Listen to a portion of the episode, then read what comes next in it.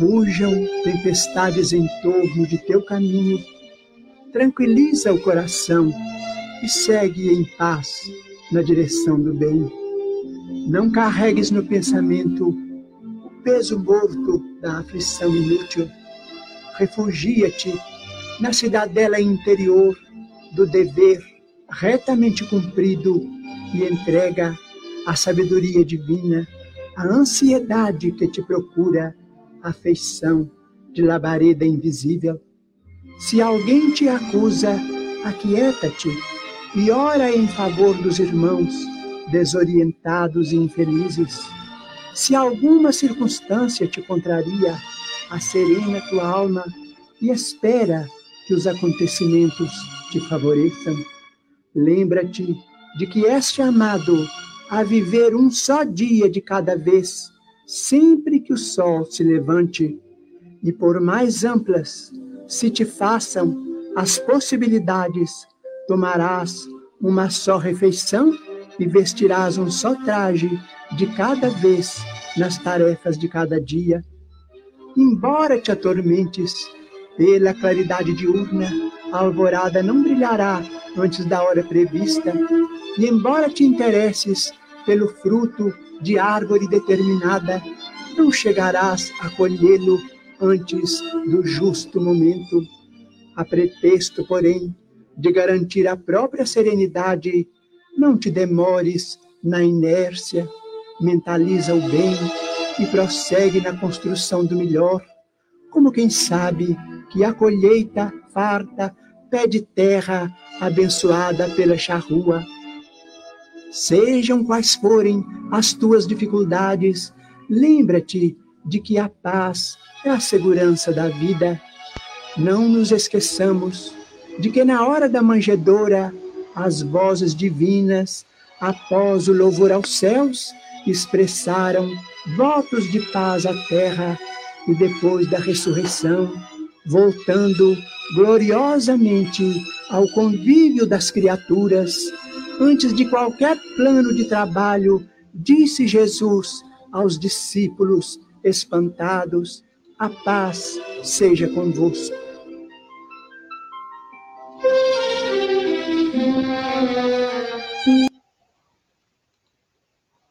Olá, muito boa noite a todos. Que a paz e o amor de Jesus estejam em todos os nossos corações. É um prazer inenarrável estar com vocês, amigos do Espiritismo Brasil Chico Xavier.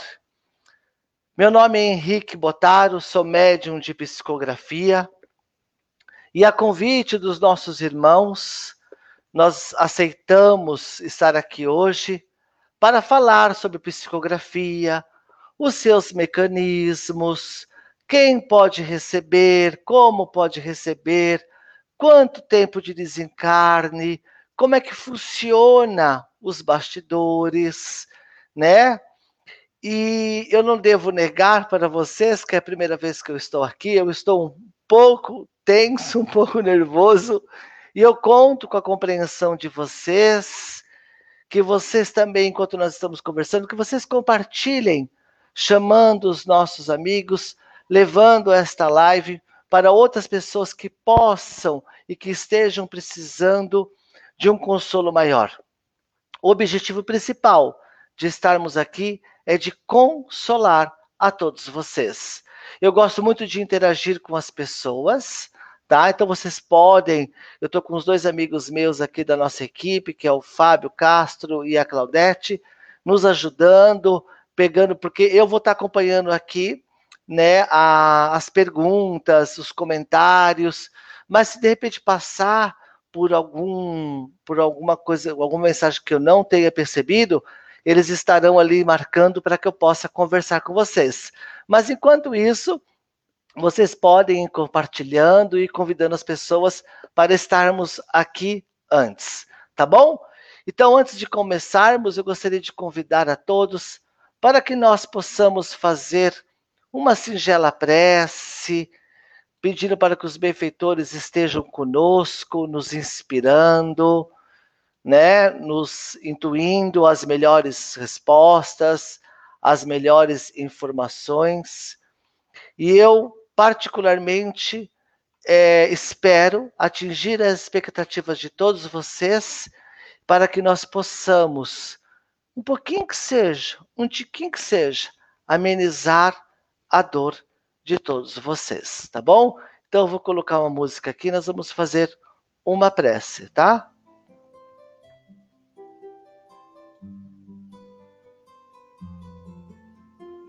Então vamos lá.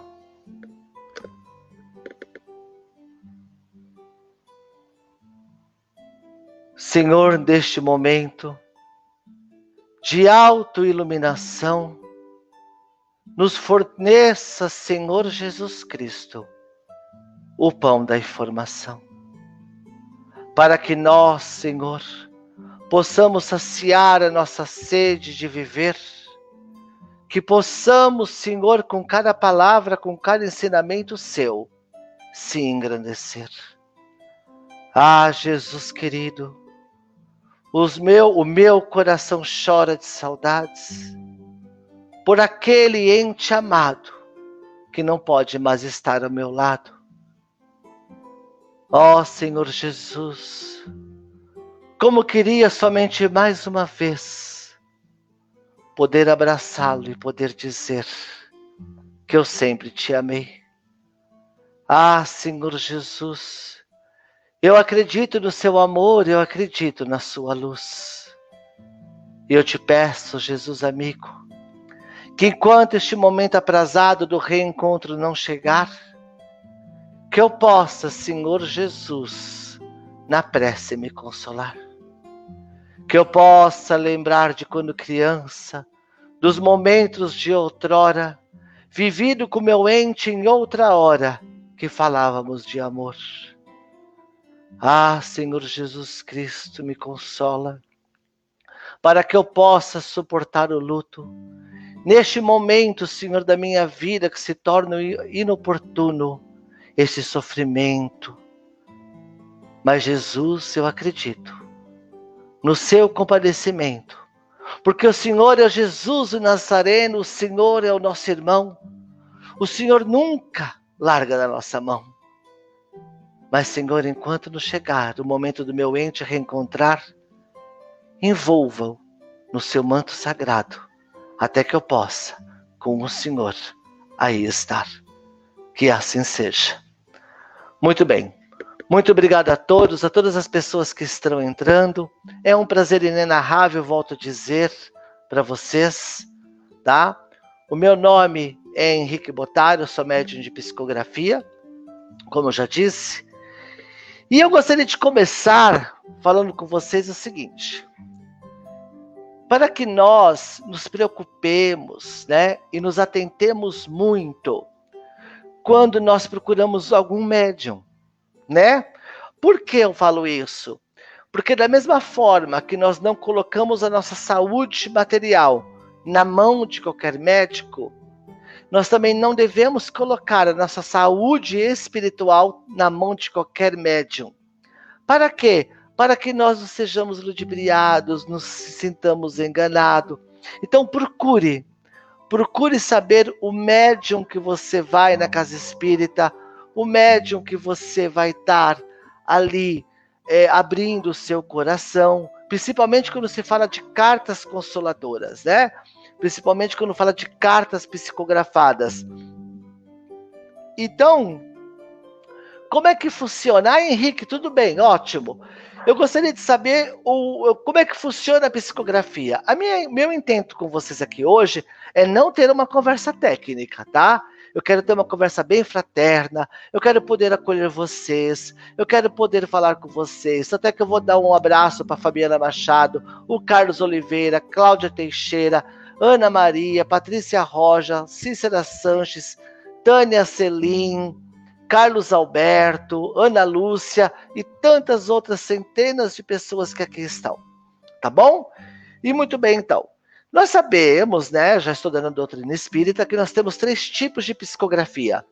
A mecânica semimecânica e retrointuitiva.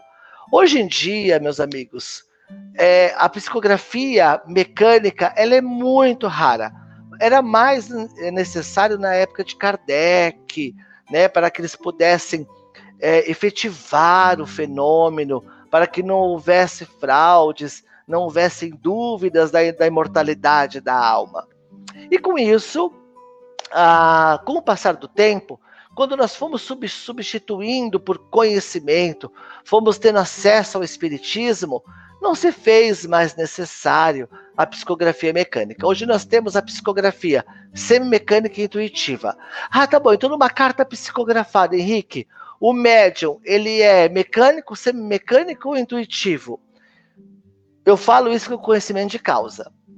noventa e nove por cento dos médiums são intuitivos. Eu vou até explicar para vocês como é que são os bastidores de uma psicografia, tá?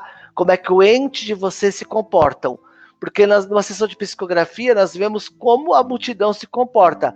E agora, como os nossos entes se comportam. Então, é isso que nós vamos falar hoje, tá? Então, nós temos esses três tipos de psicografia. E na, numa sessão de, de psicografia pública, de cartas consoladoras, tá? Nós trabalhamos da seguinte forma. Ah, tá bom, Henrique, mas da onde que você veio? Porque eu nunca vi você... Eu já sou médium ostensivo desde os meus nove anos de idade e eu comecei a psicografar publicamente em dois mil e quatorze. Demorou aí todo esse tempo se preparando, treinando com a espiritualidade, treinando com os benfeitores, né? E hoje em dia, graças a Deus, nós temos bastante contato com os nossos amigos lá de Pedro Leopoldo, na, na página Espiritismo Brasil Chico Xavier, né? E então, ô, Fábio, por gentileza, pega o, o meu lápis ali para mim. E nós temos assim a, a chance também de estarmos muito em Pedro Leopoldo, né, com a nossa querida Célia Diniz. Nós temos bastante uh, a chance de estarmos em Uberaba. E um dos meus presentinhos, já que a, a página Espiritismo Brasil Chico Xavier, eu gostaria muito de compartilhar isso com vocês. Uma vez eu estava em Pedro Leopoldo, né, com a Célia Diniz, e ela me presenteou com este lápis, olha, que era do Chico Xavier. Ele psicografou, vou até mostrar para vocês, olha, a pontinha, né? Então isso aqui é um presente que eu tenho, né, que não foi dado diretamente pelo Chico, mas já esteve, esse lápis já, já contou a história de alguém. Esse lápis ele já psicografou e consolou uma família. Então, para mim, ele tem um significado muito importante, né? E os nossos amigos, né, de hoje em dia, Alaor Borges, né, Nilton Souza, a Orlando Noronha, Bacelli. Então, eu venho também, tá, dessa linhagem, digamos assim, de médiuns, né? Não no mesmo quilate que eles, porque eles já psicografam há quarenta, trinta e oito anos. Eu até falo para eles, né? Que eu sou o mascotinho ali, né? Deles, né? E... E aí, o que acontece? Eu já tenho algumas perguntas aqui, eu vou responder, tá? E aí nós temos, para vocês saberem de onde que eu venho, que é muito importante vocês saberem, tá? Eu venho da escola Chico Xavier. O Chico Xavier orientou um médium que me orientou, né? E assim nós temos a chance aí de compartilhar essa jornada aí com todos esses amigos aí de Pedro Leopoldo e esses médiuns de psicografias indônios que todos nós conhecemos, né? Ah... Muito bem. Ah, como é que funciona os bastidores? Eu já vou responder, tá bom? Algumas perguntas. Como é que, Henrique, como é que funciona o bastidor de uma carta psicografada? Existe acolhimento? O pessoal fala entrevista. Eu não gosto dessa palavra entrevista, porque entrevista parece que você tem uma pauta, né? Então, porque entrevista é jornalista, e jornalista sempre tem uma pauta. O médium não, ele, ele faz um acolhimento. Ele faz um acolhimento. O que, que é esse acolhimento? Ah, mas o Chico não fazia, o Chico fazia, existe esse burburinho, né? O Chico fazia acolhimento, o Chico não fazia acolhimento. O, o Orlando Noronha costuma dizer o seguinte, o Chico Xavier é cinco G, matéria de mediunidade. nós somos ainda aquela ficha de orelhão público, sabe? Em matéria de mediunidade, porque ele tem, ele tem uma tia, não tem, né? Ele tem uma, uma, um, uma, um alcance perceptível, um alcance mediúnico maravilhoso. Nós outros não, nós, estamos aí, nós somos ainda aquela fichinha de orelhão ainda, que o fio ainda é muito falho, que você tem que dar uma torcida no fone ainda para poder ouvir direito. Mas o Chico Xavier, ele também fazia acolhimento. Não sei se vocês sabem, lá em, lá em Uberaba, de sexta-feira à tarde, ele fazia, ele começava a atender em média de cinquenta a sessenta pessoas. Essas pessoas faz, passavam em acolhimento com o Chico. Por quê? Porque no livro Mediunidade e Sintonia, ditado pelo Espírito de Emmanuel, a Chico Xavier, o Emmanuel já fala, mediunidade é sintonia. Então o médium, ele não é mágico, né? Ele não tira coelho da cartola, né? Então nós, mediunidade é sintonia. Por que que nós somos chamados de médiums, né? Médium é medianeiro, diz Emmanuel é, no livro, é intérprete. Então aqui nós temos o ente querido, aqui nós temos a família, e nós, médiums, estamos no meio, tá? Nós temos que sentir a dor e as saudades daqui, e temos que sentir a dor e as saudades daqui. Então, esses formam um triângulo, tá? Em espírito comunicante, família, familiar e o médium, né? Ah, mas o Chico não atendia, ele psicografava sem precisar fazer nada. Realmente, ele precisava. Porque a capacitação, a capacidade mediúnica do Chico Xavier era sui generis, era única. Era única, tá? Mas ele também atendia. Não sei se os senhores sabem, tem esta foto que eu gostaria de mostrar para os senhores, olha. Aqui nós temos o Chico, sentadinho com uma pranchetinha. Aqui nós temos uma mãe, com certeza com a foto de um filho. Eu posso mostrar porque essa foto é pública, tá? A foto de um filho, e ela tá aqui na frente do Chico. O Chico tá acolhendo. O que que o Chico, como é que era esse acolhimento? Ele simplesmente pegava o nome de quem queria, o nome do ente, data de nascimento, data de falecimento. É exatamente assim, dessa forma que nós outros trabalhamos. Nós trabalhamos, por isso que eu falo que nós viemos da, da linhagem Chico Xavier, porque nós trabalhamos, digamos assim, que não seja essa, essa, essa expressão, me perdoem se eu me expressar errado, mas ele é dessa mesma metodologia de trabalho, né? Aí, o que acontece? Como é que funciona, Henrique? Tá, como é que funciona para vocês, médium, captar os nossos entes? Na verdade, queridos, a psicografia já começa no acolhimento. Por quê? Porque nessa, nesse momento que o, que o familiar chega perto de nós outros médiums, que nós nos sintonizamos com quem está ali na nossa frente, aí o médium, ele já começa a ter percepções mediúnicas do ente da pessoa. Ah, Henrique, mas existe muito, eu já vi muito de cartas que o médium coloca tudo que a família falou no acolhimento. O que que eu falo para as pessoas nas sessões de psicografia que eu faço pelo Brasil todo? Eu falo para as pessoas, não falem nada. Né? Mediante a emoção, está ali na frente da figura do médium, as pessoas às vezes acabam falando muito mais do que precisa, né? Então não é interessante, não é interessante que as pessoas é, falem muitas coisas, tá? Não é interessante. Deixa que o médium, tá? Através da percepção mediúnica, ele descreva ou fale para você da presença do seu ente querido, né? Que nem, por exemplo, a, a família chega. Se o médium, se, se o espírito estiver ali para se comunicar, ou se ele estiver ali, o médium vai perceber.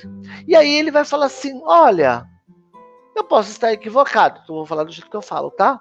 Mas eu tô sentindo a presença de um espírito, de um rapaz alto, magro, loiro ou careca, o cabelo assim, uma afeição muito, muito alegre, ou uma afeição mais séria, né? Você conhece? Ah, é meu filho, ah, é meu pai, né? ou se não, também car- características emocionais. Porque eu, como médium, cada médium sente de uma forma. Tem médiuns que não tem vidência, tem médiuns que já tem vidência, mas mesmo a vidência não acontece em todos os casos, que nem, por exemplo, eu tenho a vidência e tenho a psicometria. A maioria dos médiuns também tem a psicometria, tá? Que a gente consegue identificar e falar, a, além das características físicas, falar das características psicoemocionais. Doente, olha, ele era assim, assim, assado, ele era muito oscilante no seu humor, ou não, ele era uma pessoa que nada tirava ele do sério. Então isso tudo que o médium vai pegando e o médium vai relatando para a família. A família não precisa falar muita coisa. Quem tem que falar mesmo é o médium, tá? Se o médium achar interessante fazer alguma pergunta de, uma, de alguma relevância, é lícito também ele, ele, ele perguntar, para ele, para ele saber com quem ele está se sintonizando. Ele precisa saber com quem ele está se sintonizando, né? Então é muito lícito, né? Mas o importante é que o médium manifeste, que o médium fale, olha, é assim, assim, assado, estou sentindo a presença desse, desse, desse. Ou se não, não, não precisa nem ser do, do aquele espírito exatamente. Ele pode falar assim, olha, tem um espírito aqui se identificando, me parece que é a avó, e ela é assim, assim, assada, dessa estatura assim, assim, assim, né? Tem médiuns que conseguem captar nome, o Orlando, o Alaor, consegue captar nome. Eu falo para as pessoas, eu não sou bom com nome ainda. Eu consigo captar é, o, o perfil de personalidade, eu pela evidência consigo descrever o ente, a reprodução de assinatura, que também não é tanto, eu vou falar sobre isso também, tá? Que não são todas as cartas que nós conseguimos reproduzir as assinaturas do entes, mas... Um, um, os nomes, eu ainda não sou, não tenho ainda, não sou muito bom nisso, porque por isso que eu falo que eu sou o, o, uma mascote deles, né? Porque eu comecei a psicografar em dois mil e catorze publicamente. Mas se eu, se eu, eu penso eu comigo, né? Se eu tô vendo o ente, tô descrevendo o ente, me falou que é a avó, que já tinha desencarnado antes, que é assim, assim, assado, bateu com todas as características e a família legitimou, eu pergunto, se se incomoda de dar o nome dela para mim? Ai, Dora. Então, ótimo. Entendeu? Só para ter uma referência, porque o nome é uma referência de personalidade, né? Então, funciona bastante dessa forma. Deixa eu ver se tem já alguma pergunta, porque eu já quero ir conversando com as pessoas, né? Ah... Muito bem.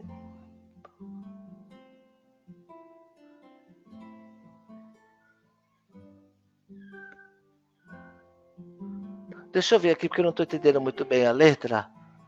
Deixa eu só ver aqui. Ah, Adriana, olha só. Força, querida. Tá? Força. Se apegue a Jesus, meu amor. Jesus é o Senhor.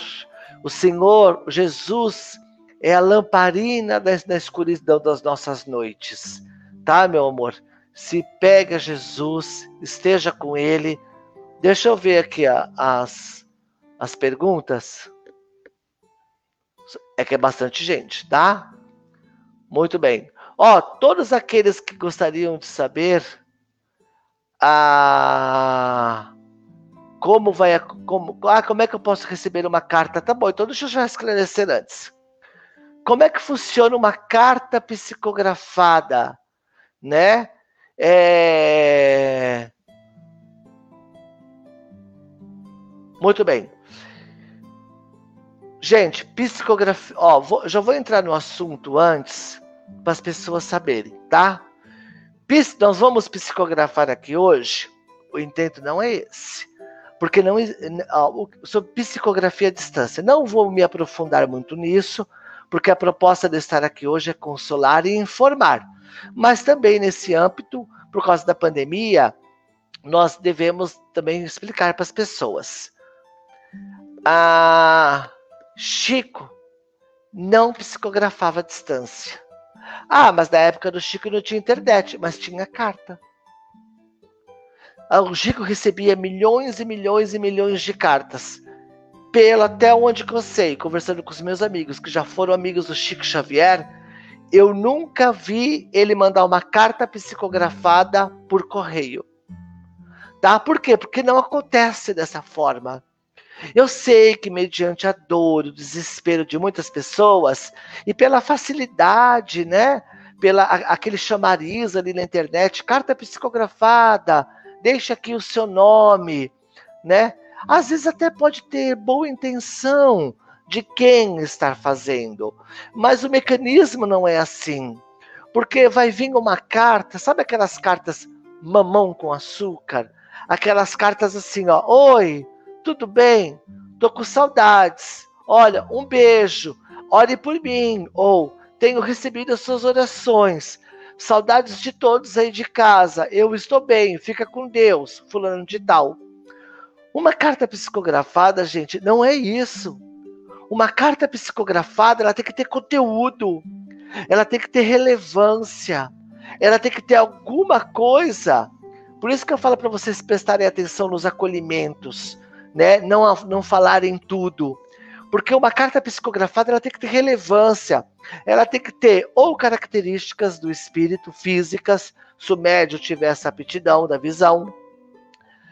É um outro tópico também de relevância, é traços de personalidade, porque não tem como o médium saber como é que o seu ente era. Melhor pessoa para saber disso é você mesmo, né? Outro, outro, às vezes ele narra alguma coisa da vida dele, ele narra aquele filho que chega e fala assim na carta, ô mãe, saudades de chegar e jogar minha mochila do trabalho ou da escola na cadeira da cozinha, e você sempre brigar comigo. Isso é um dado relevante, que não tinha como ninguém saber, né? Ou uma mãe que vira e fala assim, oh, saudades das, das minhas plantas que eu tenho na varanda de casa. Então, tudo isso são dados relevantes que vêm numa carta psicografada, que ajuda a legitimar, que ajuda a legitimar é, as cartas psicografadas, tá? Então, e a assinatura, às vezes tem uma carta, eu já vou responder a sua, tá, Márcia? Muito boa noite. Tem, às vezes, espíritos que não conseguem uma sintonia muito favorável com o médium, mediante a emoção, né? Eu, eu falo assim para as pessoas nas sessões de psicografia, se nós aqui já estamos emocionados, só imaginando a possibilidade deles estarem aqui para se comunicar conosco, imagine eles que estão nos vendo, né? Eu falo, eu sou médium de psicografia, conheço todos os mecanismos, as técnicas que existem, porque tudo você precisa se preparar e saber como é que se filtra, o que, que você fala, o que você não fala, né? Eu falo que se um dia eu desencarnar e minha mãe, minha mãe está encarnada ainda, se ela for numa sessão de psicografia, eu falo, eu não vou conseguir psicografar, mesmo sendo médium de psicografia. Por quê? Porque eu me emociono muito. Então, às vezes, o espírito, ele vem, tá? Ele se prepara, ele chega ali na família, ele vê a família dele, ele se emociona demais. Embora os benfeitores vá ajudá-los, os benfeitores vão orientá-los, vão fortalecê-lo psicoemocionalmente, mas é muito difícil. Imagina você seis meses ou um ano sem ver um familiar, ou mais tempo, e você vai numa sessão de psicografia ali e você vê o seu ente. É muito emocionante, vocês não concordam comigo? É muito emocionante, tá? E numa carta psicografada também, nós temos que entender o seguinte, o médium, ele é coparticipante, tá? Ele é coparticipante. Por quê? Porque ele é no, ele é no máximo semimecânico e intuitivo, tá? Nós somos os dois. Eu sou semimecânico e intuitivo, tá bom? Então, acontece. Existe a coparticipação. Ai, como é que é essa coparticipação? É que nem o Chico. Vocês lembram que as cartas do Chico começavam assim? Querida mãezinha, querido paizinho. Lembra? Todas as cartas do Chico começavam assim. Isso não é do espírito. É do médium. É a coparticipação dele, tá?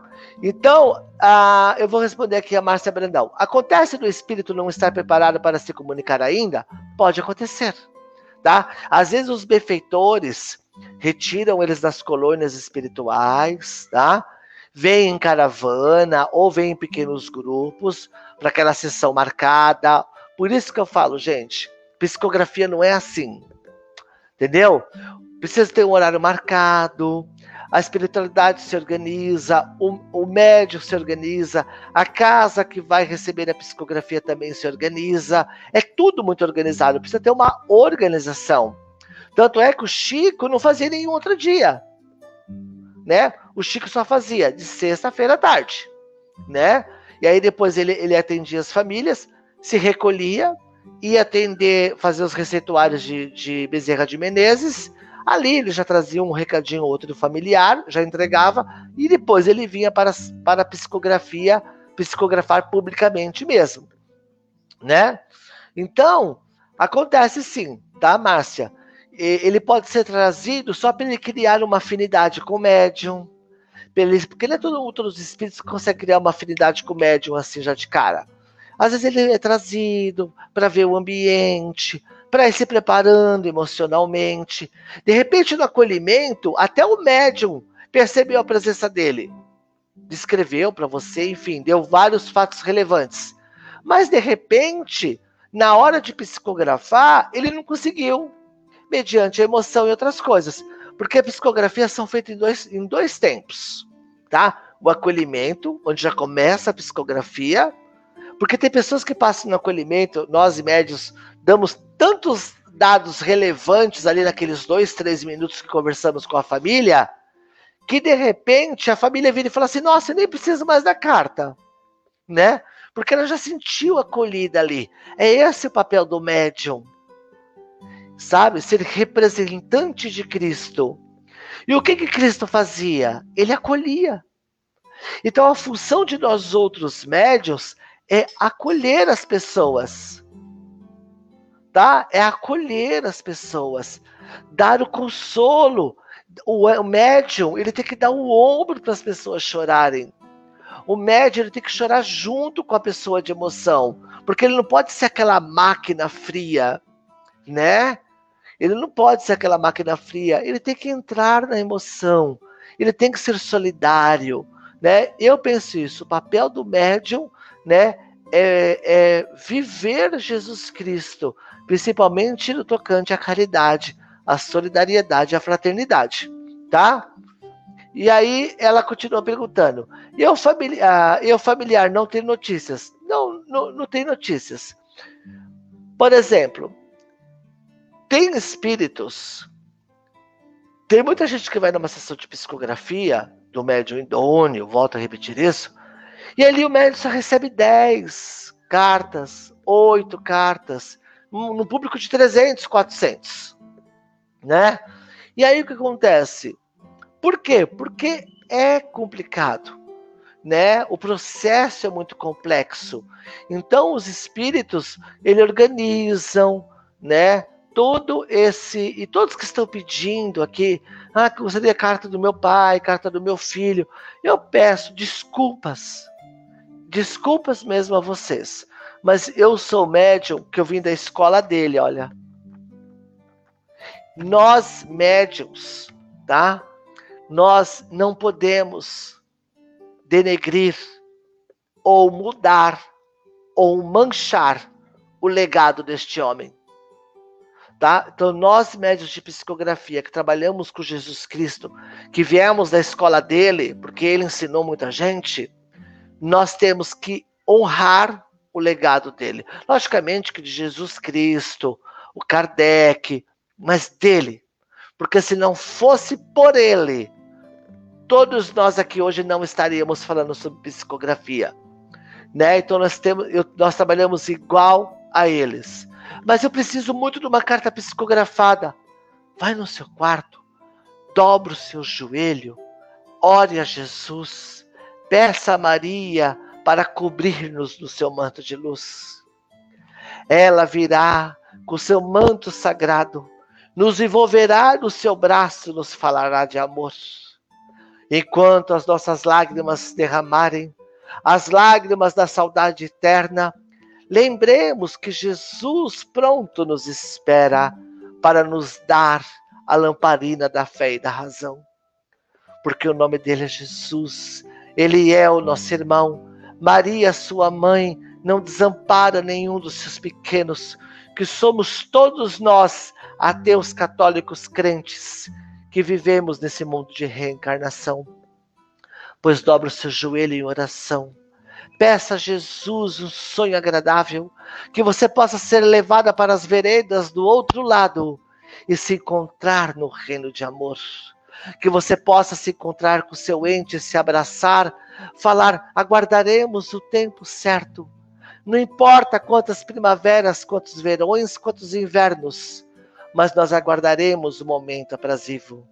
Mas Jesus nos traz o lenitivo do encontro da fonte do amor, tanto que ele nos leva neste plano para o plano maior, para nos reencontrar nas, nas cidades espirituais, para podermos nos abraçar e falar de amor. Então acreditemos nisso.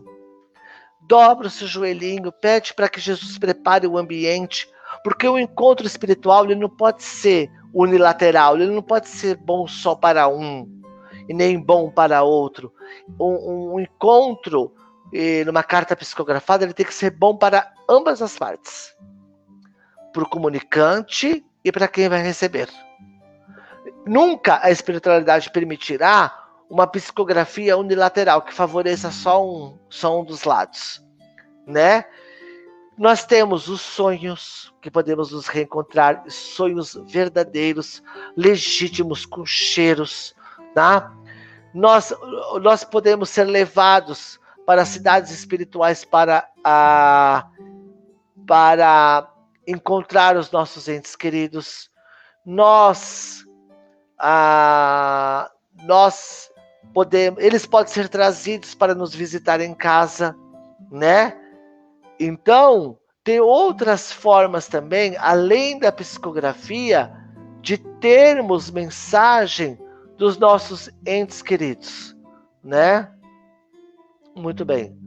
Ah, deixa eu só ver se tem alguma outra pergunta, né?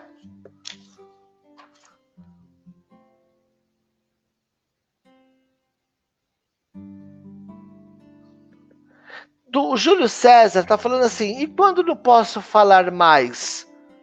Como sei? Eu, eu não entendi. Eu não entendi. Deixa eu ver se eu consigo achar aqui, aqui a, a pergunta.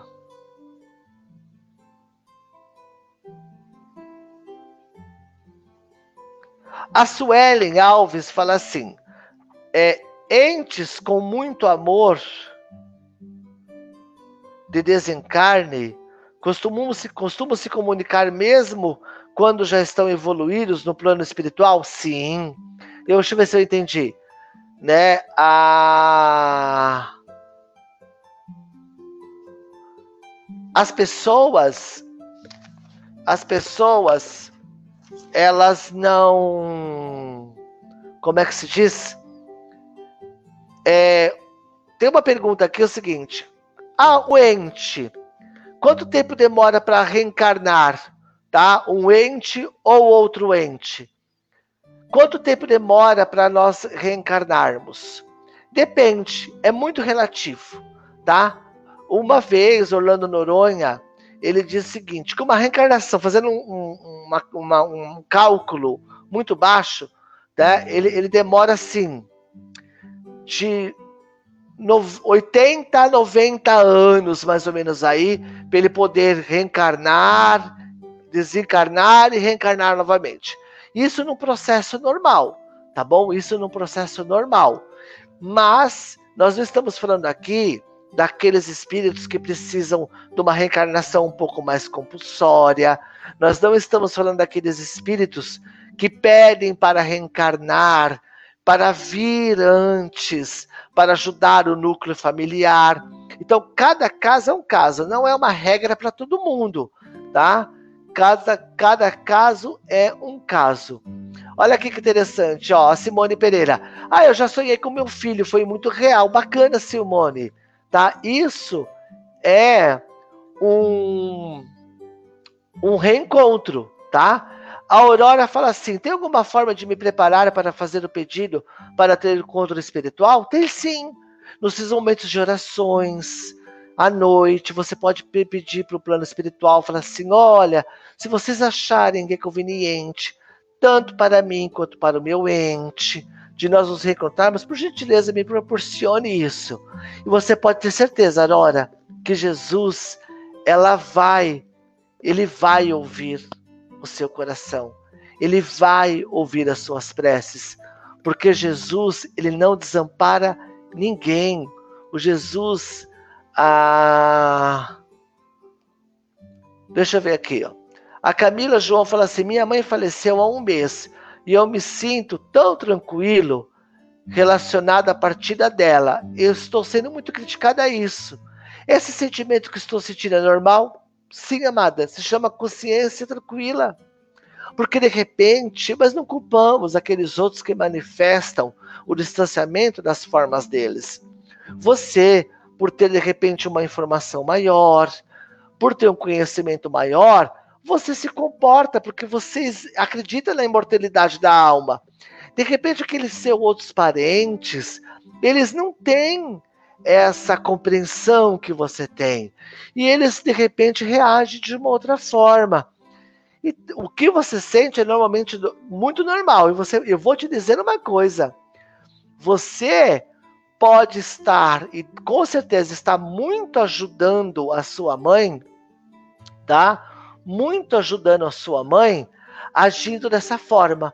Os seus pensamentos, a sua forma de orar, de pensar, de agradecer por tudo que ela fez. Gente, vamos orar, agradecer os nossos entes por tudo que nós vivemos.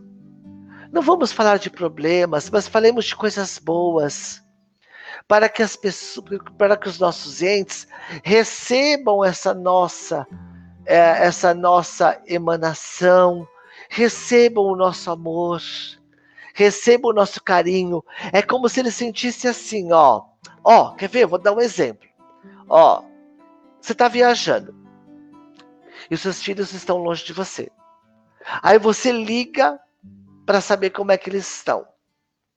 Se eles te falam lá do outro lado, olha, mãe, tá tudo bem aqui, tá tudo tranquilo, fica sossegada que tá tudo bem. Você desliga, você desliga o telefone e fala assim, ufa, graças a Deus, eu vou seguir em paz aqui, porque eu sei que está em paz lá. Não é assim? A mesma coisa funciona com eles. Se eles receberem emanações nossas, de que, olha, estamos com saudades, vamos chorar? Vamos, de saudades. Chico já falava, as gotas das lágrimas das saudades são gotas de luz que caem sobre os nossos amados. Da mesma forma que as lágrimas de revolta e pesar fazem muito mal, mal, muito mal a eles. Então o que acontece? As pessoas doem os seus melhores, emanem através das orações os, os, as, as melhores lembranças, porque eles receberão essas emanações. E essas emanações ajudarão e muito, independentemente de como eles estejam no plano maior da vida, tá? Aninha, muito obrigado. Obrigado, tá? Só vocês, de repente, quem quiser, tá? Curtir a minha página aqui, ó, Henrique, Bot... Henrique Psicógrafo, ou Cartas Consoladoras Henrique Botaro no Face, e uh, uh, curtir a nossa página nacional, sininho de notificações. Gente, agora, todos nós estamos parados. Nós não estamos fazendo sessões de psicografia, tá? Ah, nós não estamos... Gente, é que eu tô me perdendo um pouco nas perguntas. É que é tanta pergunta, tá? Que eu... Vamos lá, deixa eu só dar um pouquinho de atenção aqui para as pessoas, tá? Ah... Deixa eu só ver aqui. Olha só. E aí, quando liberarmos a nossa agenda, vocês estarão sabendo, tá? Quando liberar nossas agendas, porque nós vamos liberar mais ou menos juntos. Orlando, Alaor, tá? Nós vamos liberar mais ou menos juntos, porque nós vamos esperar passar tudo isso. Porque nós, médiuns de psicografia, nós não podemos ser negligentes, gente. Né? Por exemplo, ah, mas a casa está aberta. A casa está aberta para palestra pública. Tem lá vinte pessoas, trinta pessoas. Você fala que vai ter sessão de psicografia, vai trezentas, né? E, com, e aí nós não podemos ser negligentes nesse ponto. Nós temos que esperar a sinalização certeira, tá? da Organização Mundial de Saúde, dos nossos, do nosso governo, para que nós possamos fazer uma sessão segura, uma sessão que, vá, que não vá prejudicar ninguém. Aqui, olha, a Milena fala assim, tem como saber quem somos em vidas passadas? É muito simples. Só para e analisa quem você é. Mediante o conheça-te a ti mesmo, você vai saber o que você foi no mundo da reencarnação, tá? Principalmente moralmente. Nós vamos saber, né? Uh, saber quem nós fomos na outra reencarnação, porque nós somos uma sequência, né? Nós somos uma sequência.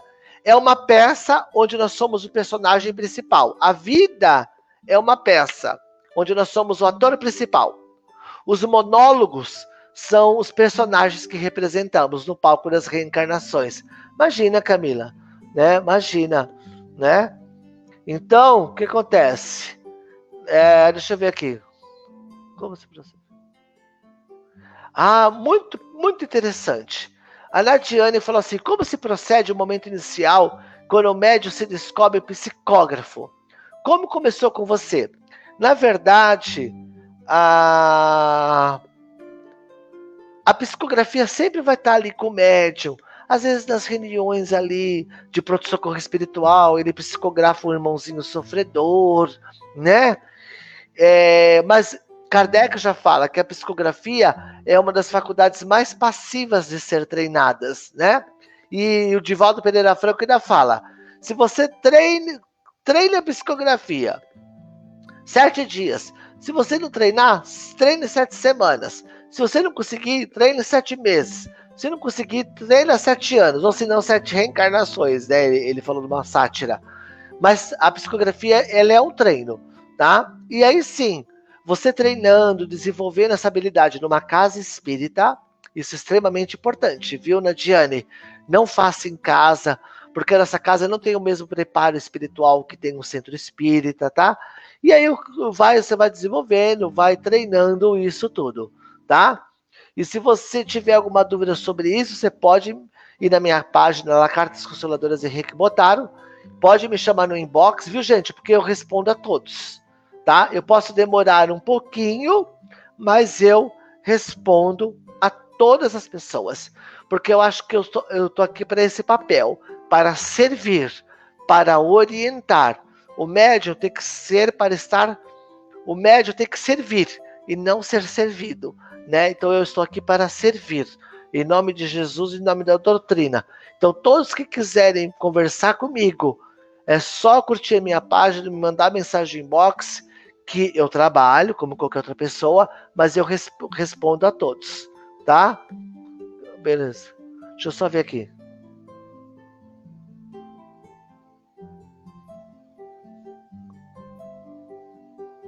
Deixa eu só ver aqui. Ah...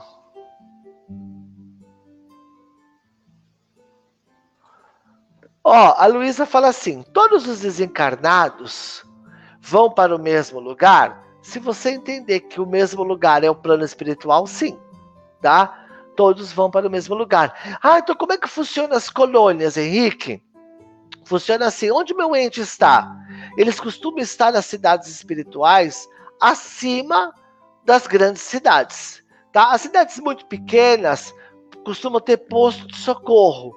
E aí depois eles migram para cidades maiores. Que nem no Rio de Janeiro nós temos o Nosso Lar, né? Em São Paulo nós temos Alvorada Nova, que são as cidades maiores. E aí tem as cidades e aí menores, tá? Muito bem, Betinha Carneiro, como vou saber se meus entes querem se comunicar comigo? Um sonho é um sinal? Sim, pode ser um sinal. Tá? De repente, se você tem vontade de ir numa sessão de psicografia, às vezes você tá ali na sua casa, Betinha, aí de repente uma amiga te manda assim, Betinha, vai ter uma sessão de psicografia que você nem tava sabendo. Aí você vira e fala assim, ah, eu quero ir. Entendeu? Aí você vai, de repente acaba recebendo, de repente não acaba recebendo, tá? Sempre tem alguns sinaizinhos, o plano espiritual intui também a, o ente, tá? Funciona muito também dessa forma. Muito bem. Olha só. A Idineia fala assim: minha mãe dependia muito de meu pai e dos filhos, para tudo. Fico pensando como ela estará agora que desencarnou. Não tem problema, tá? Porque nós temos que lembrar que no plano espiritual, nós também temos amigos nossos que não reencarnaram e nós reencarnarmos.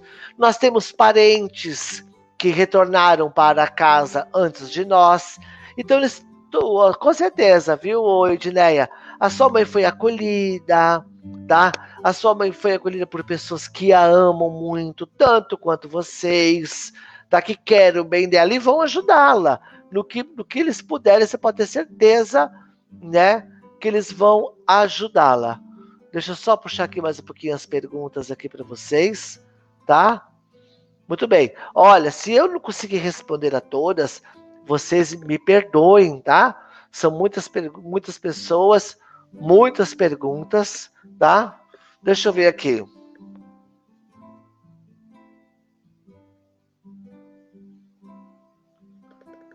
Tem uma pergunta assim, ó. A Nilza Moreira fala assim: posso pedir para regressar para o mundo espiritual todos os dias para re- reencontrar os filhos que já partiram? Olha, Jesus é o Senhor de todos os conhecimentos, Nilza. Eu entendo o seu sofrimento, mas se eles retornaram, é que dentro da história deles mesmos, precisava ser dessa forma. Vamos entender, eu costumo contar uma historinha assim, olha. Antes dos nossos filhos reencarnarem, Jesus, Nilza, presta atenção que eu vou te dizer. Isso serve para todos, tá? Jesus chegou e falou assim: Nilza, eu preciso que espírito tal e espírito tal reencarnem. Só que, Nilza, eles vão ter que retornar antes. Por quê? Porque a história, dentro da própria história familiar, a história familiar é coletiva. Nós temos a nossa história individual. Aí Jesus fala assim: Nilza, dentro da história individual de cada um, vamos, como é que chama aqui? Pedro e José. O Pedro e José, eles precisam ir para um lar onde eles sejam muito bem recebidos. Porque no, em idade tal, em X momento, eles vão ter que retornar, mediante os resultados da, da história individual de cada um. Nilza, diz Jesus, eu posso contar com você para você receber através do seu ventre esses meus irmãos que precisam jornadear da matéria para continuar a sua própria história? E você, Nilza, falou: pode contar comigo, Jesus. E aí, Nilza, no momento, você teve que devolver para Jesus essas almas que você chama de filho, que um dia, eu não vou falar que ele te emprestou, mas vou falar que ele te confiou aos braços para a melhor educação, para o melhor aprimoramento espiritual, sabendo que um dia eles iriam voltar. E, querida, sinta-se abraçada muito por mim, tá bom? Eu sei que não é fácil para um pai e para uma mãe devolver um filho para o plano espiritual. Não deve ser fácil, né? Se nós falarmos, ah, mas temos o palco das reencarnações, muito tecnicamente, sabe? Não, isso nós não podemos ser frio. Nós temos que ter compaixão, né? Muito bem. Ah... Olha só. A Jaque Colorado Larre: por que minha mãe aparecia para mim e depois deixou de aparecer? De repente, no começo, ela começou a aparecer para você para dizer assim: Jaque, tá tudo bem comigo. Olha, tá tudo bem. Então, de repente, você, você aceitando, se convencendo que ela estava bem, se convencendo que estava tudo bem, de repente não, não havia mais necessidade, né? Porque na espiritualidade maior, amigos, tá? tem que existir, tudo tem que existir um propósito, tá? Se não existir propósito, tá? É, não tem o porquê. Olha que a Lívia fala, para desenvolver estudo. Exatamente, Lívia. Lívia, eu estudei a vida inteira, né? Muito bem. Olha só, Fer, por que, perdão, por que perdi dois bebês de forma natural e não consigo engravidar? Olha só, é muito relativo, tá? É muito relativo. Por quê? Vai muito da trama reencarnatória que envolve vocês.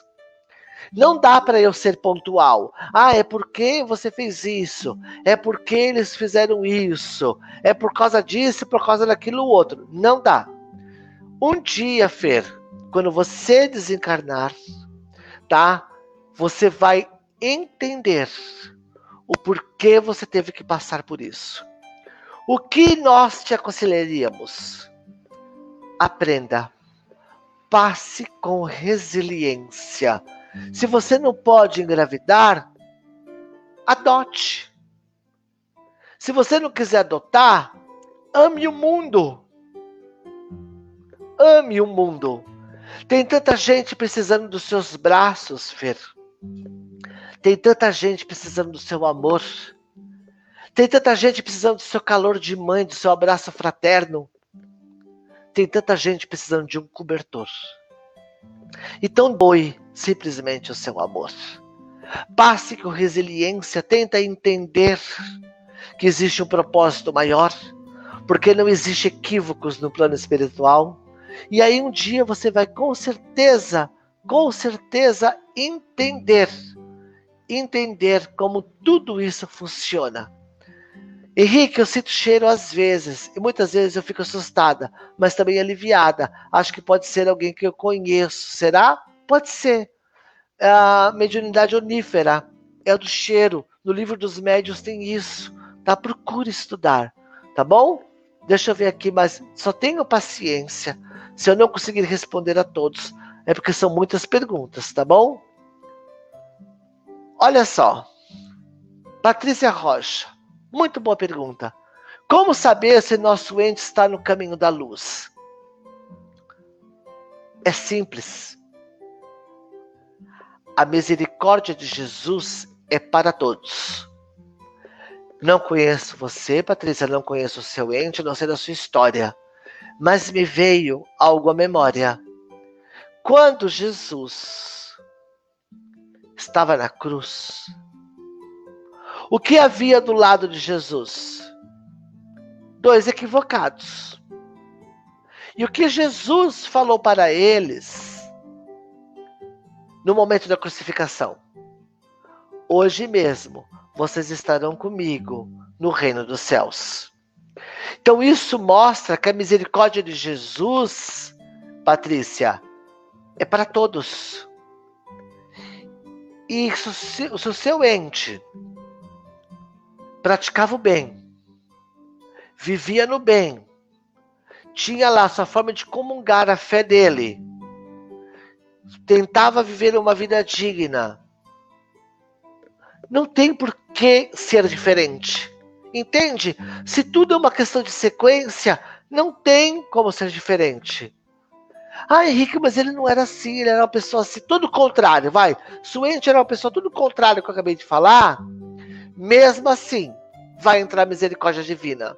Porque tudo na vida, gente, existe os agravantes e os atenuantes. Tá? Tudo. Muito bem. A Natália Bonilla fala assim, por que carrego tanta culpa por meus filhos não nascidos? Será que eles sentem, sentem a minha dor? Olha só, a trama, volta a dizer, cabe muito bem com o que a nossa colega falou, né? A nossa trama, a... você entenderá um dia, creia, Natália. E, Natália, eu acho que para um médium chegar para você e falar assim, olha, você fez isso, fez isso, fez aquilo. Você fez isso, fez isso, fez aquilo. E você se rotular de uma coisa que você não lembra. Eu acho que para o médium chegar para você e falar isso, ele tem que ser, no mínimo, muito igual a ele. Porque se ele não for igual a ele, minha amada, não acredite. Às vezes vão te falar só para te impressionar, para aparecerem, e vão te deixar com uma carga psicológica desnecessária o resto da tua reencarnação. Tá? Não se culpe, meu amor. Não se culpe. Tá? Comece se perdoando. Comece, esses espíritos vão entender o porquê eles não conseguiram reencarnar por seu intermédio. E você pode ter certeza, minha querida, que se esses espíritos, isso também vale para aquela outra nossa amiga, tiverem que chegar aos seus braços, você pode ter certeza que de uma forma ou outra eles chegarão, mesmo não reencarnando por você. Entendeu? Eles chegarão. Tá bom? Muito bem. Deixa eu só ver aqui. A Edna Santos. Um espírito que saiu pelas portas do equívoco pode transmitir uma mensagem? Claro. Quando eu falo portas, do, portas dos equívocos, é, é pelo suicídio. É que eu não gosto desse termo suicídio. Eu acho ele muito pesado, né? Eu, Henrique Botaro, costumo particularmente dizer pelas portas do equívoco, tá? Vocês acham que estão fadados, vamos falar popularmente, vamos, ao fogo do inferno, por exemplo, estou falando de uma forma popular, tá? Me perdoe. Um espírito só porque ele cometeu um atentado contra si mesmo? Raciocina comigo aqui. João viveu cinquenta e cinco anos, foi um pai de família exemplar, levantava todo dia às cinco horas da manhã, chegava em casa às sete horas da noite, comia a marmitinha dele, era um ótimo pai, era um ótimo esposo, era um ótimo amigo, era um homem de fé, não precisava ir na igreja ou no centro, nem nada, mas ele tinha fé dele. Ele tentou viver dignamente, mesmo com seus equívocos, peculiar à reencarnação. Porque nós estamos no mundo de prova e expiação. Né? Então, olha que interessante. Então, mediante a tudo isso, num dia, ele teve umas, um surto. Ou passou por alguma problemática muito grande. Não suportou aquilo, foi lá e acometeu contra ele mesmo. Vocês acham que está fadado ao fogo, vamos falar no popular, tá? Ao fogo do inferno, uma criatura dessa? Não! Não está! Tá? Particularmente, eu mesmo já psicografei um monte de espíritos que já saíram pelas portas do equívoco, ou pelo popular suicídio, né? Tudo na vida, Edna, tem os agravantes e os atenuantes. Mas mesmo assim, em cima dos agravantes e dos atenuantes, existe, deixa eu colocar minha mão aqui, ó, existe a misericórdia divina. Independentemente dos atenuantes ou dos agravantes, está Jesus. E a misericórdia dele é enorme. Nós não poderemos escalar a misericórdia de Jesus. Ah, é isso, isso, isso, isso, isso. Não, tá bom? Não. Com quanto tempo, a Camille Lame, com quanto tempo de desencarne conseguimos receber uma carta de nosso ente? Ótima pergunta, Camille. Totalmente relativo. Um espírito ele pode se comunicar depois de horas de desencarnado ou depois de décadas de desencarnado. Vai muito depender. O despertar espiritual, ele é totalmente individual. Vai demorar, vai depender muito da, da crença dele, tá? Ele pode acreditar e despertar para, o, para a vida espiritual rapidamente, ou como nós outros, podemos demorar um pouquinho mais. Tem espíritos que eu já psicografei uma carta de um rapaz de dezoito anos, tá? Ele chama Matheus, ele é da cidade de Curitiba, né? O pai é a Silvia e o Márcio. Eu psicografeio com vinte dias de desencarnados, né? E agora tem familiar que vão nas sessões de psicografia, tá lá, trinta anos, quarenta anos, né? E às vezes nada. Então é muito relativo, tá bom? Gostei da pergunta, tá? A, a Silvia Gil fala assim, tem como saber o nosso, nome, nome do nosso mentor? É tão relativo. Para os nossos os, os mentores, pouco nome, pouco importa o nome que eles tenham. O importante é o amor que eles têm por nós. Porque, vamos falar sério, né? Para aguentar a gente, o nosso anjo da guarda tem que ser uma pessoa que ame muito a gente, né? Porque aguentar a gente não é fácil, não, né? Eu costumo fazer uma pergunta para as pessoas. Você casaria com você mesmo? Muitos falam assim, ah, não, Deus me livre e tal. Você vê como é difícil viver conosco mesmo. Então, o benfeitor, ele tem que ser aquele, aquele cara, digamos assim, aquele espírito que ame muito a gente. Porque para tolerar a gente não é fácil, né? E o nome que ele tem, pouco importa. Dê o nome que você quer. Quiser chamar de Rafael, de Lucas, de Maria, de Joana, de Ritinha... Não importa, isso pouco importa. O nome é apenas uma referência no coletivo, né? Muito bem. Meu ente querido, ver aqui na Terra, deve ser vem aqui na Terra, né?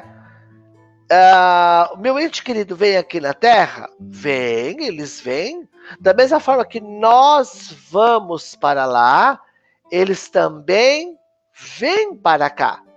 Tá? Tudo muito planejado, tudo muito orientado, porque os espíritos que estão nas colônias espirituais, sem ser aqueles que já é, têm bastante conhecimento e solidez espiritual, eles, é, como é que eu posso te dizer?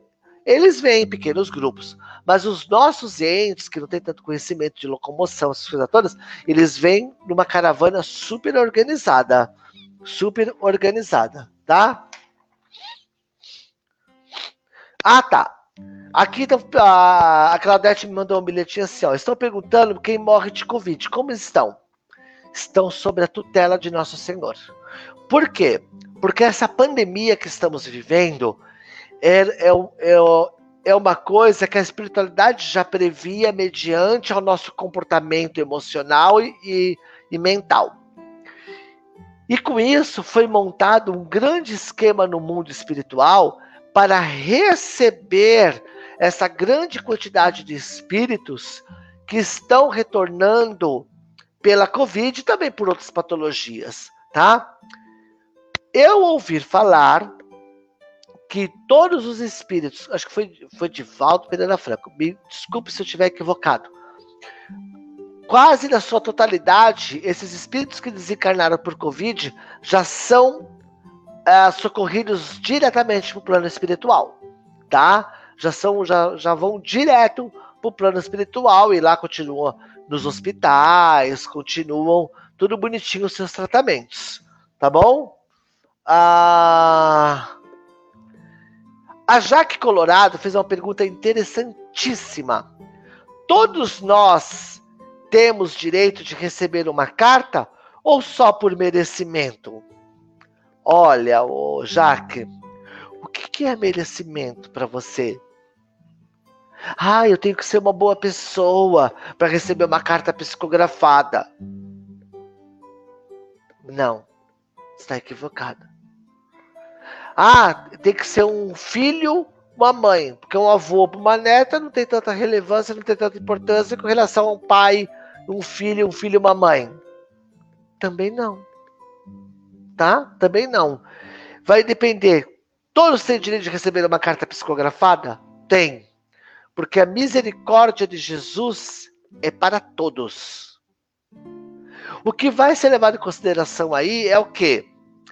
O espírito querer se comunicar, a crença do espírito, tá?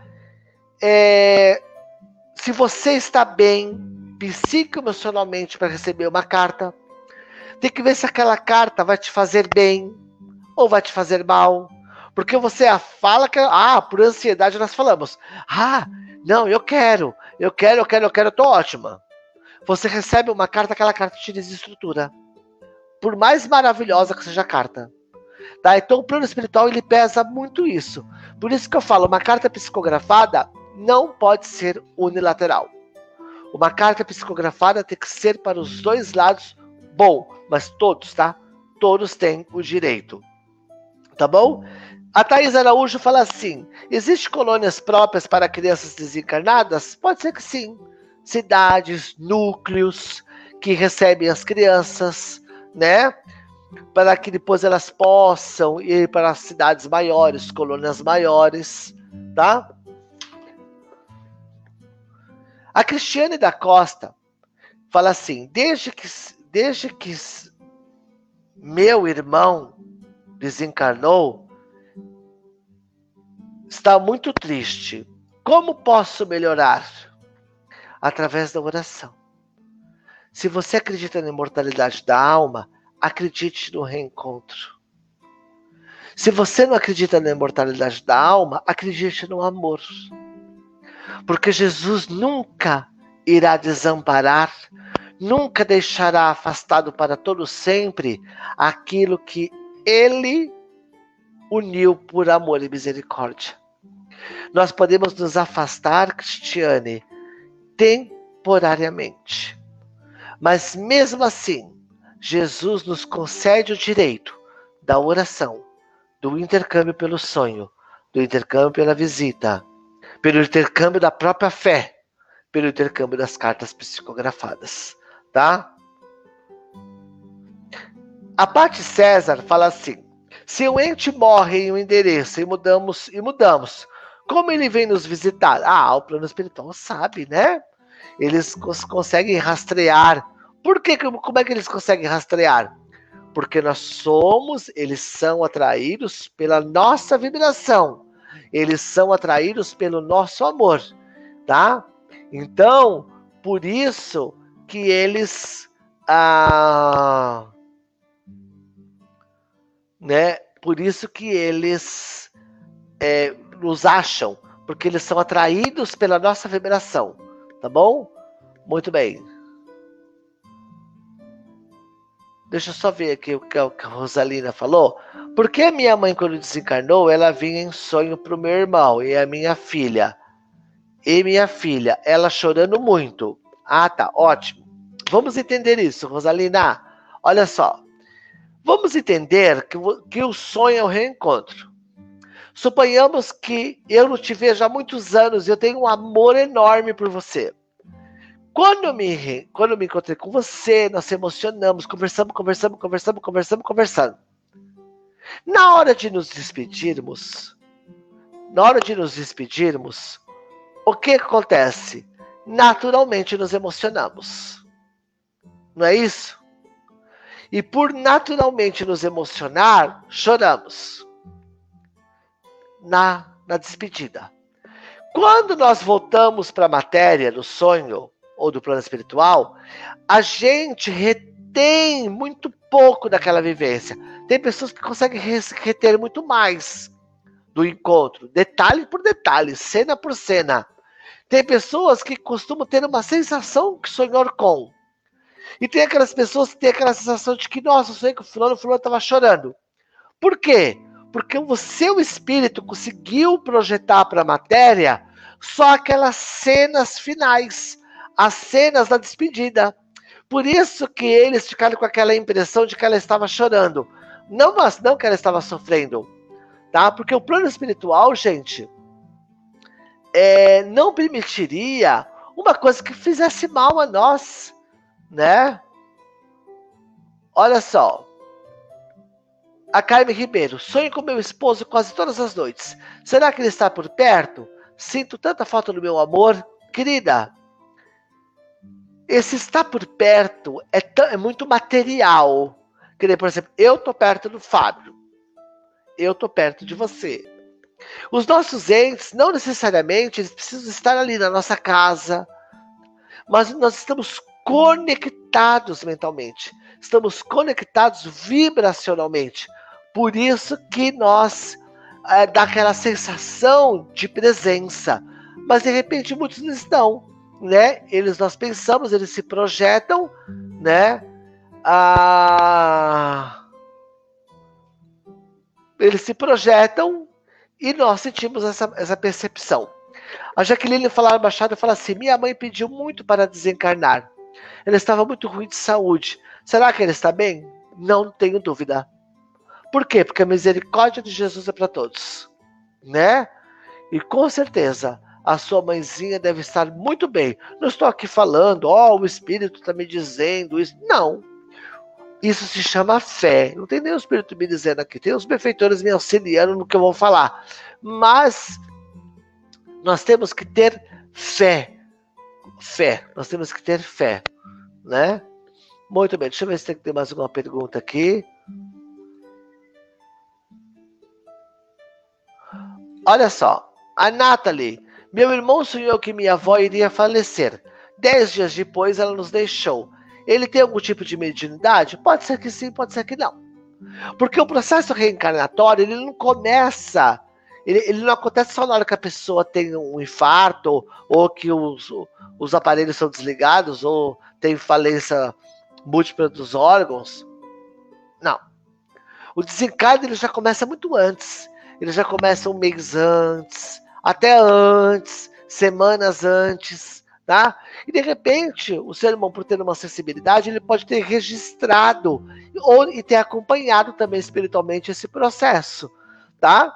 Mas pode ser que sim e pode ser que não, tá bom? No Livro dos Médiuns explica, explica bastante isso, tá?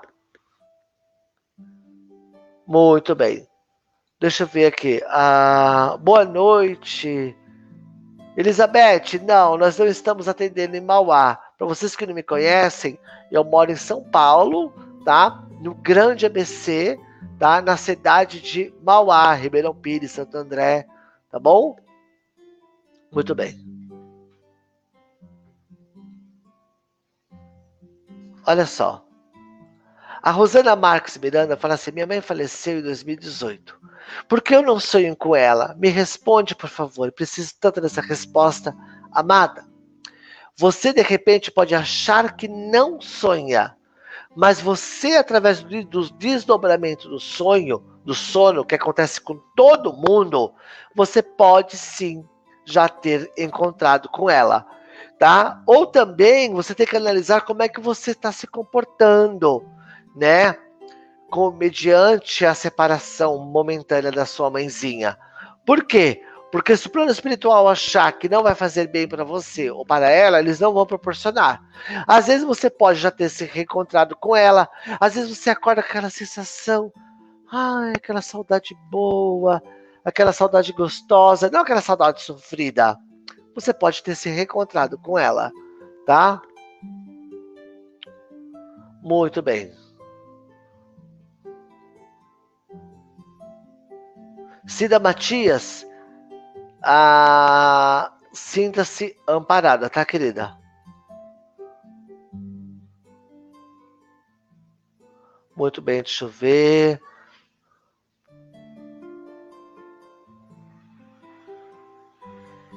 Olha que legal, Maria. Maria, meu pai partiu dia primeiro de abril de dois mil e dois. Foi um infarto do miocárdio. Gostava de, gostaria de saber como ele está. Cheguei a sonhar com ele e ele sorriu para mim. Quer notícia melhor que essa? Né? Dele ter sonhado com você, ter estado com você. Tá bom? Deixa eu só ver aqui mais umas, mais umas perguntas. Deixa eu ver aqui. Samuel Mota fala assim: a minha mãe está com os familiares nossos? Você pode ter certeza disso, tá? Com os familiares, com os amigos. Independente de quando ela desencarnou, se ela estiver no processo de recuperação, ou em algum uh, parque hospitalar, se ambientando, tudo bonitinho, de repente ela vai... já deve ter recebido uh, visita dos parentes. E até depois, eles podem ter... É, e morar com eles. Sabe o filme Nosso Lar? O filme Nosso Lar é assim. Lembra quando o André Luiz depois foi morar na casa do Lísias? Né? E também falando sobre psicografia, vocês sabiam que nossos entes, eles treinam, digamos assim, tá? A psicografia. Ah, mas o meu ente, Henrique, ele era analfabeto. Qual o problema? Ele era analfabeto nesta reencarnação, né? Ah, mas faz pouco tempo que ele desencarnou. O médium pode receber? Pode. Simplesmente ele vai ser colocado do nosso lado, como qualquer outro espírito, e nós vamos se conectar de mente para mente, tá? E através dessa conexão ele vai pensar, o médium vai codificar, vai filtrar a informação que ele quer passar, e o médium vai escrever, né?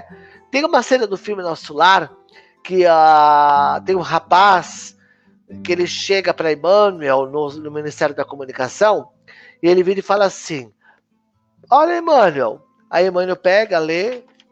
Aí Emmanuel vira e fala assim: ah, muito bom, sua mãe ficará muito feliz de receber essa carta.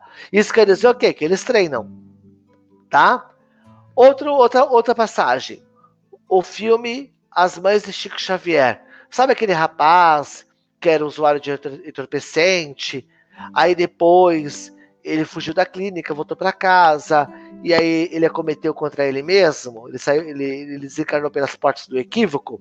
Lembra que depois ele está no plano espiritual, sentado numa escrivaninha, e tem um papel em branco, ele, a avó chega e ele fala assim: a avó, minha mãe vai ficar muito feliz de receber essas notícias minhas. Então sim, eles também se preparam, tá? Eles também se preparam, tá bom? Deixa eu só ver aqui. Estamos chegando nos nossos minutos finais, tá? Eu peço para que vocês que queiram, por gentileza, é, curtam nossa página no Facebook, Henrique Psicógrafo, tudo junto. Só vocês colocarem lá no navegador, né? Na lupinha do Facebook. Henrique Psicógrafo. Aí ele já vai puxar minha página. Qual que é a minha página? Cartas Consoladoras Henrique Botaro. Se vocês quiserem curtir, por gentileza, e nos seguir, será de muito bom grado, tá? Muito bem. Ah, deixa eu ver aqui mais.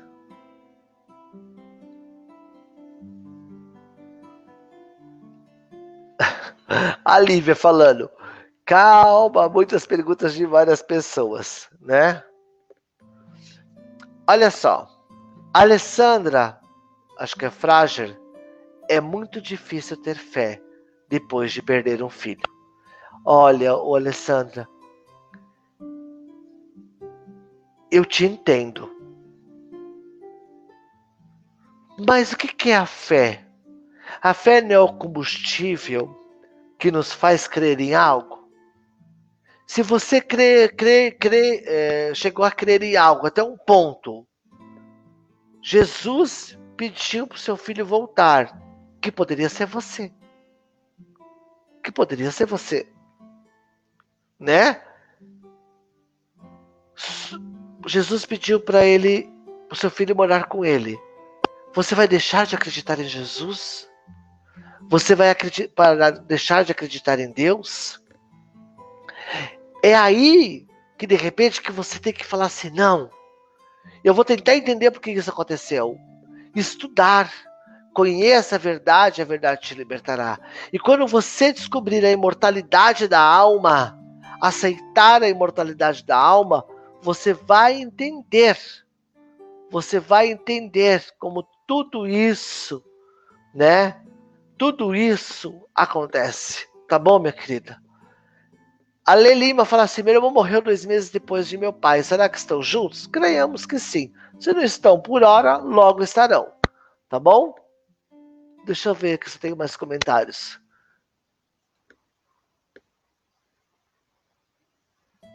Deixa eu ver.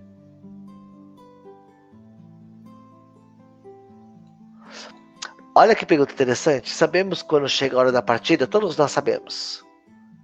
Todos nós, todos nós sabemos. Todos nós sabemos. É que nós não lembramos. É uma misericórdia, né? Graças ao véu do esquecimento, né? Que nós não lembramos, né? O Marco Vieira fala assim: sinto tanto amor em mim. Ai, nossa, que bom, Marcos! Gostaria de compartilhar esse amor com os, com os meus irmãos e humanidade. Não descobri como posso fazer isso espiritualmente.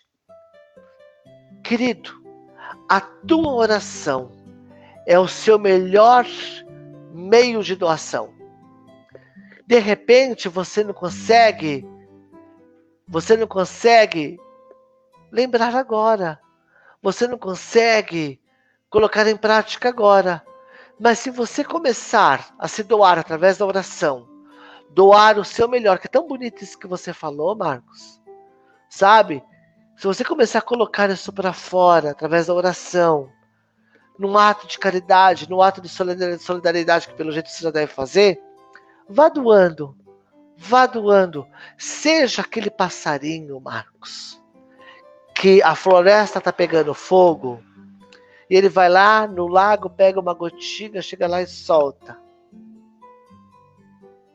Ele sabe que ele não vai apagar o incêndio, mas ele está fazendo a parte dele.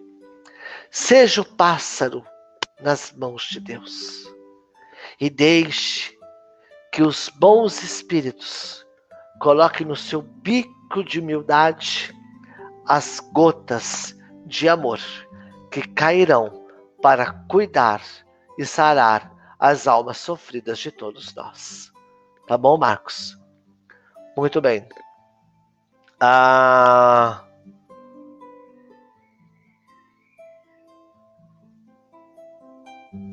Muito bem. A Cida Matias fala assim: quem morreu de câncer passa por tratamento espiritual? Olha que interessante. Na verdade, todos que passam por uma, por uma, por problemas com uma certa patologia, né?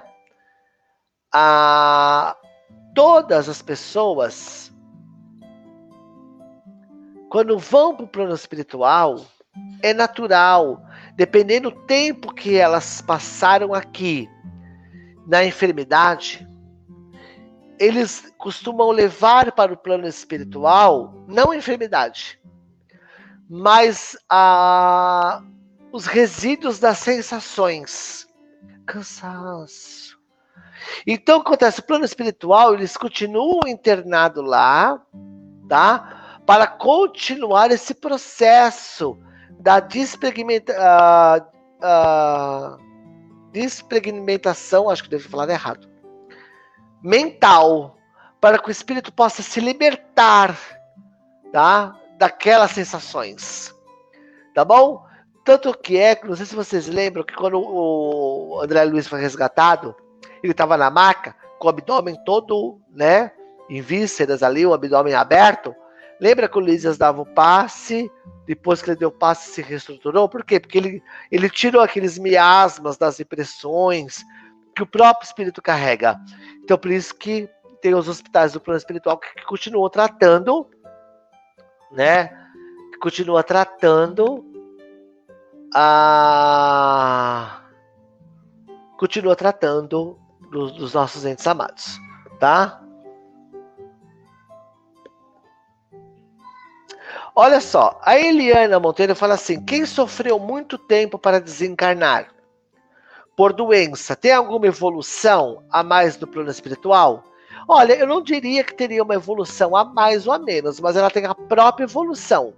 Por quê? Porque ela passou com resiliência, ela passou ali as dificuldades, ela se fortaleceu ali, ou ela expurgou, porque ali esse momento, viu, Eliana, pode ter sido o momento mais valioso da reencarnação dela.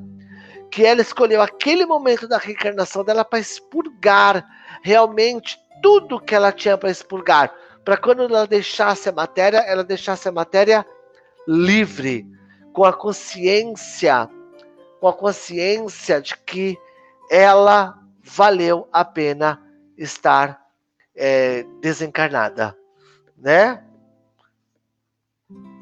Muito bem.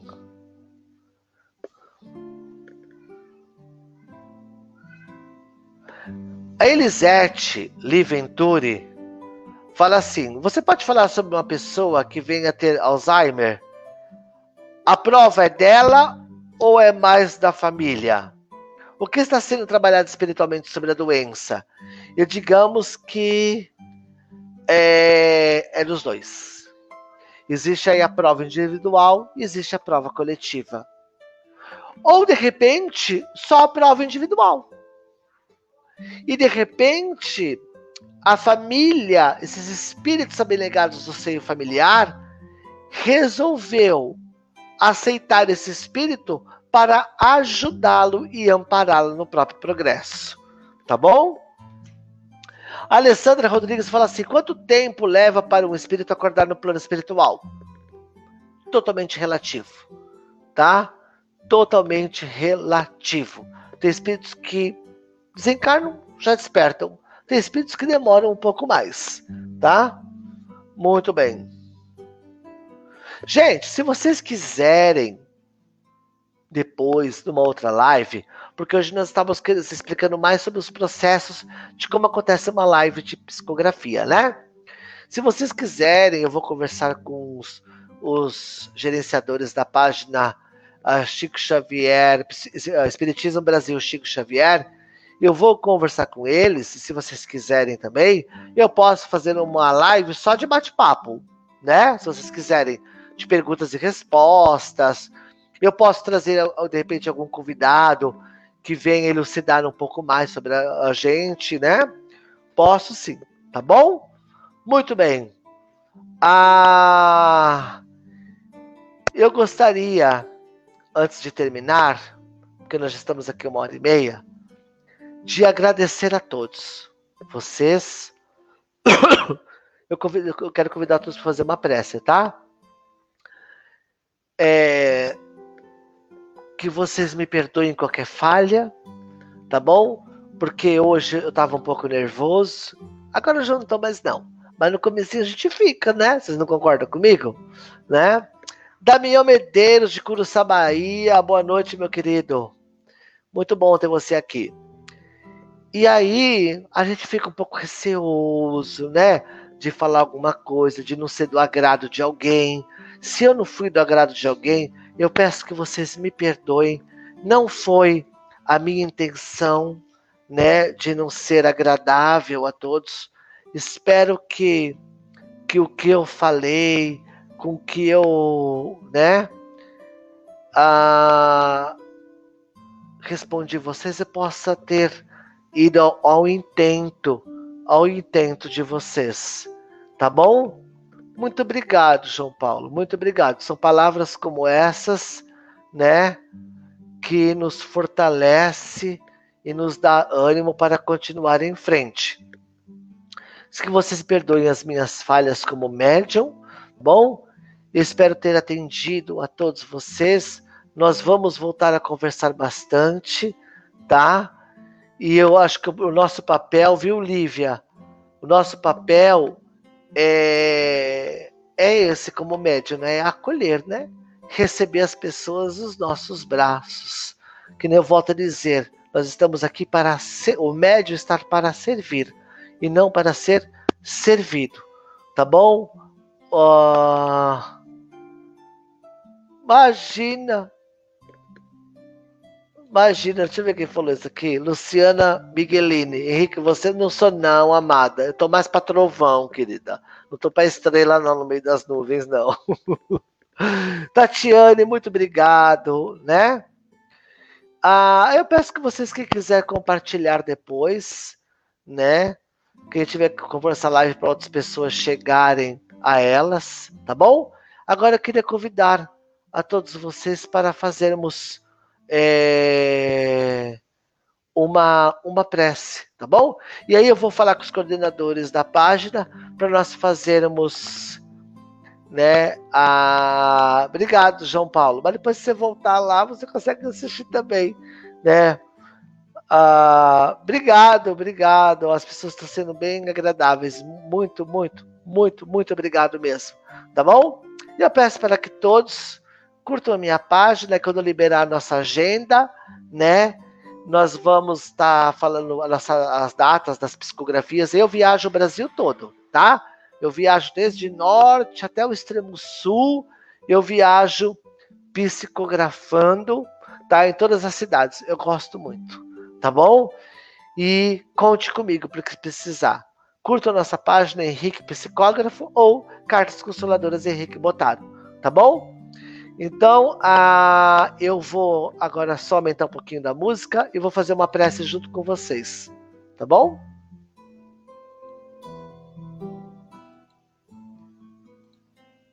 Vamos lá?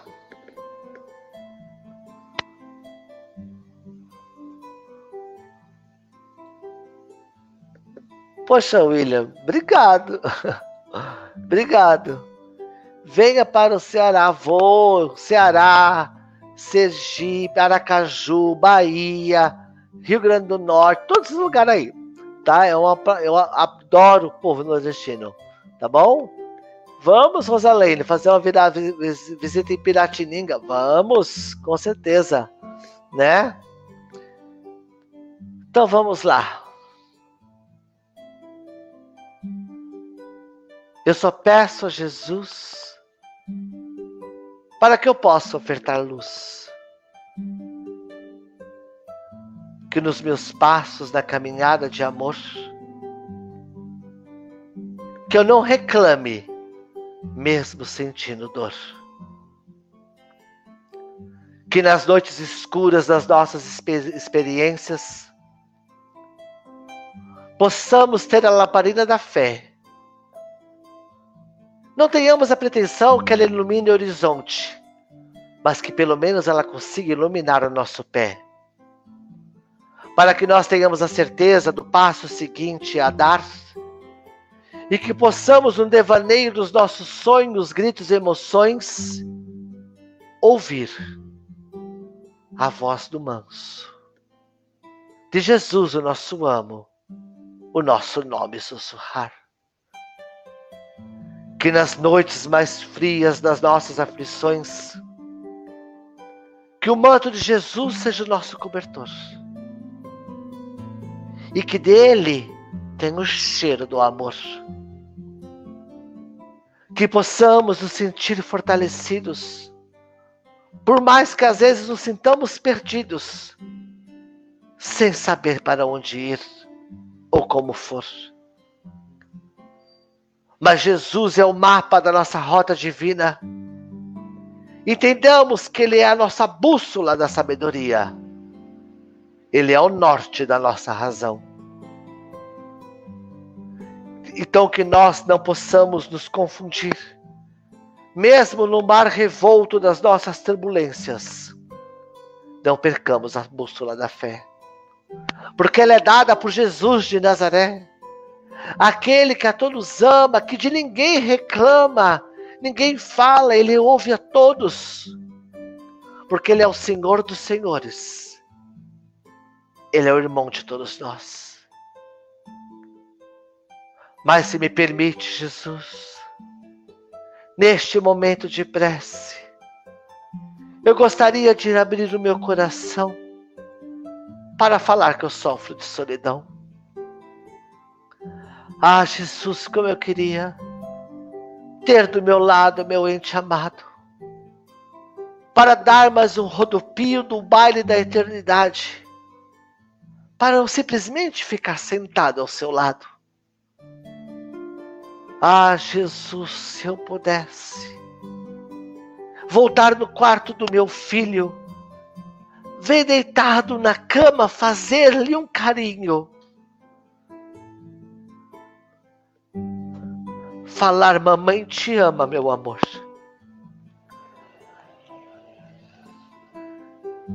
Ah, Jesus, como eu queria poder ficar aguardando na cozinha aquele pai chegando do trabalho carregando a marmita,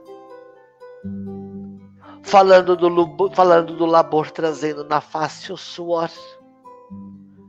Ah, como eu queria recebê-lo, falar, seja muito bem-vindo, meu marido amado, mas conte comigo, eu estou do seu lado, seja para o que for. Ah, Senhor, como eu queria poder voltar naquela casa, sentir o cheiro da minha avó, sentir o cheiro do meu avô.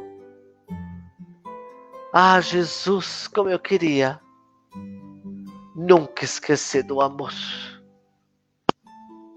E Jesus apenas sussurra para todos que a Ele pede, através de uma rogativa, através de uma prece. Jesus sussurra: eu sou caminho, verdade e vida. Eu estarei contigo a qualquer hora da noite ou do dia. Eu estarei carregando-me nos meus braços. Eu nunca te largarei em nenhum lugar, para que você não se sinta assustado, porque eu sou Senhor do Senhor.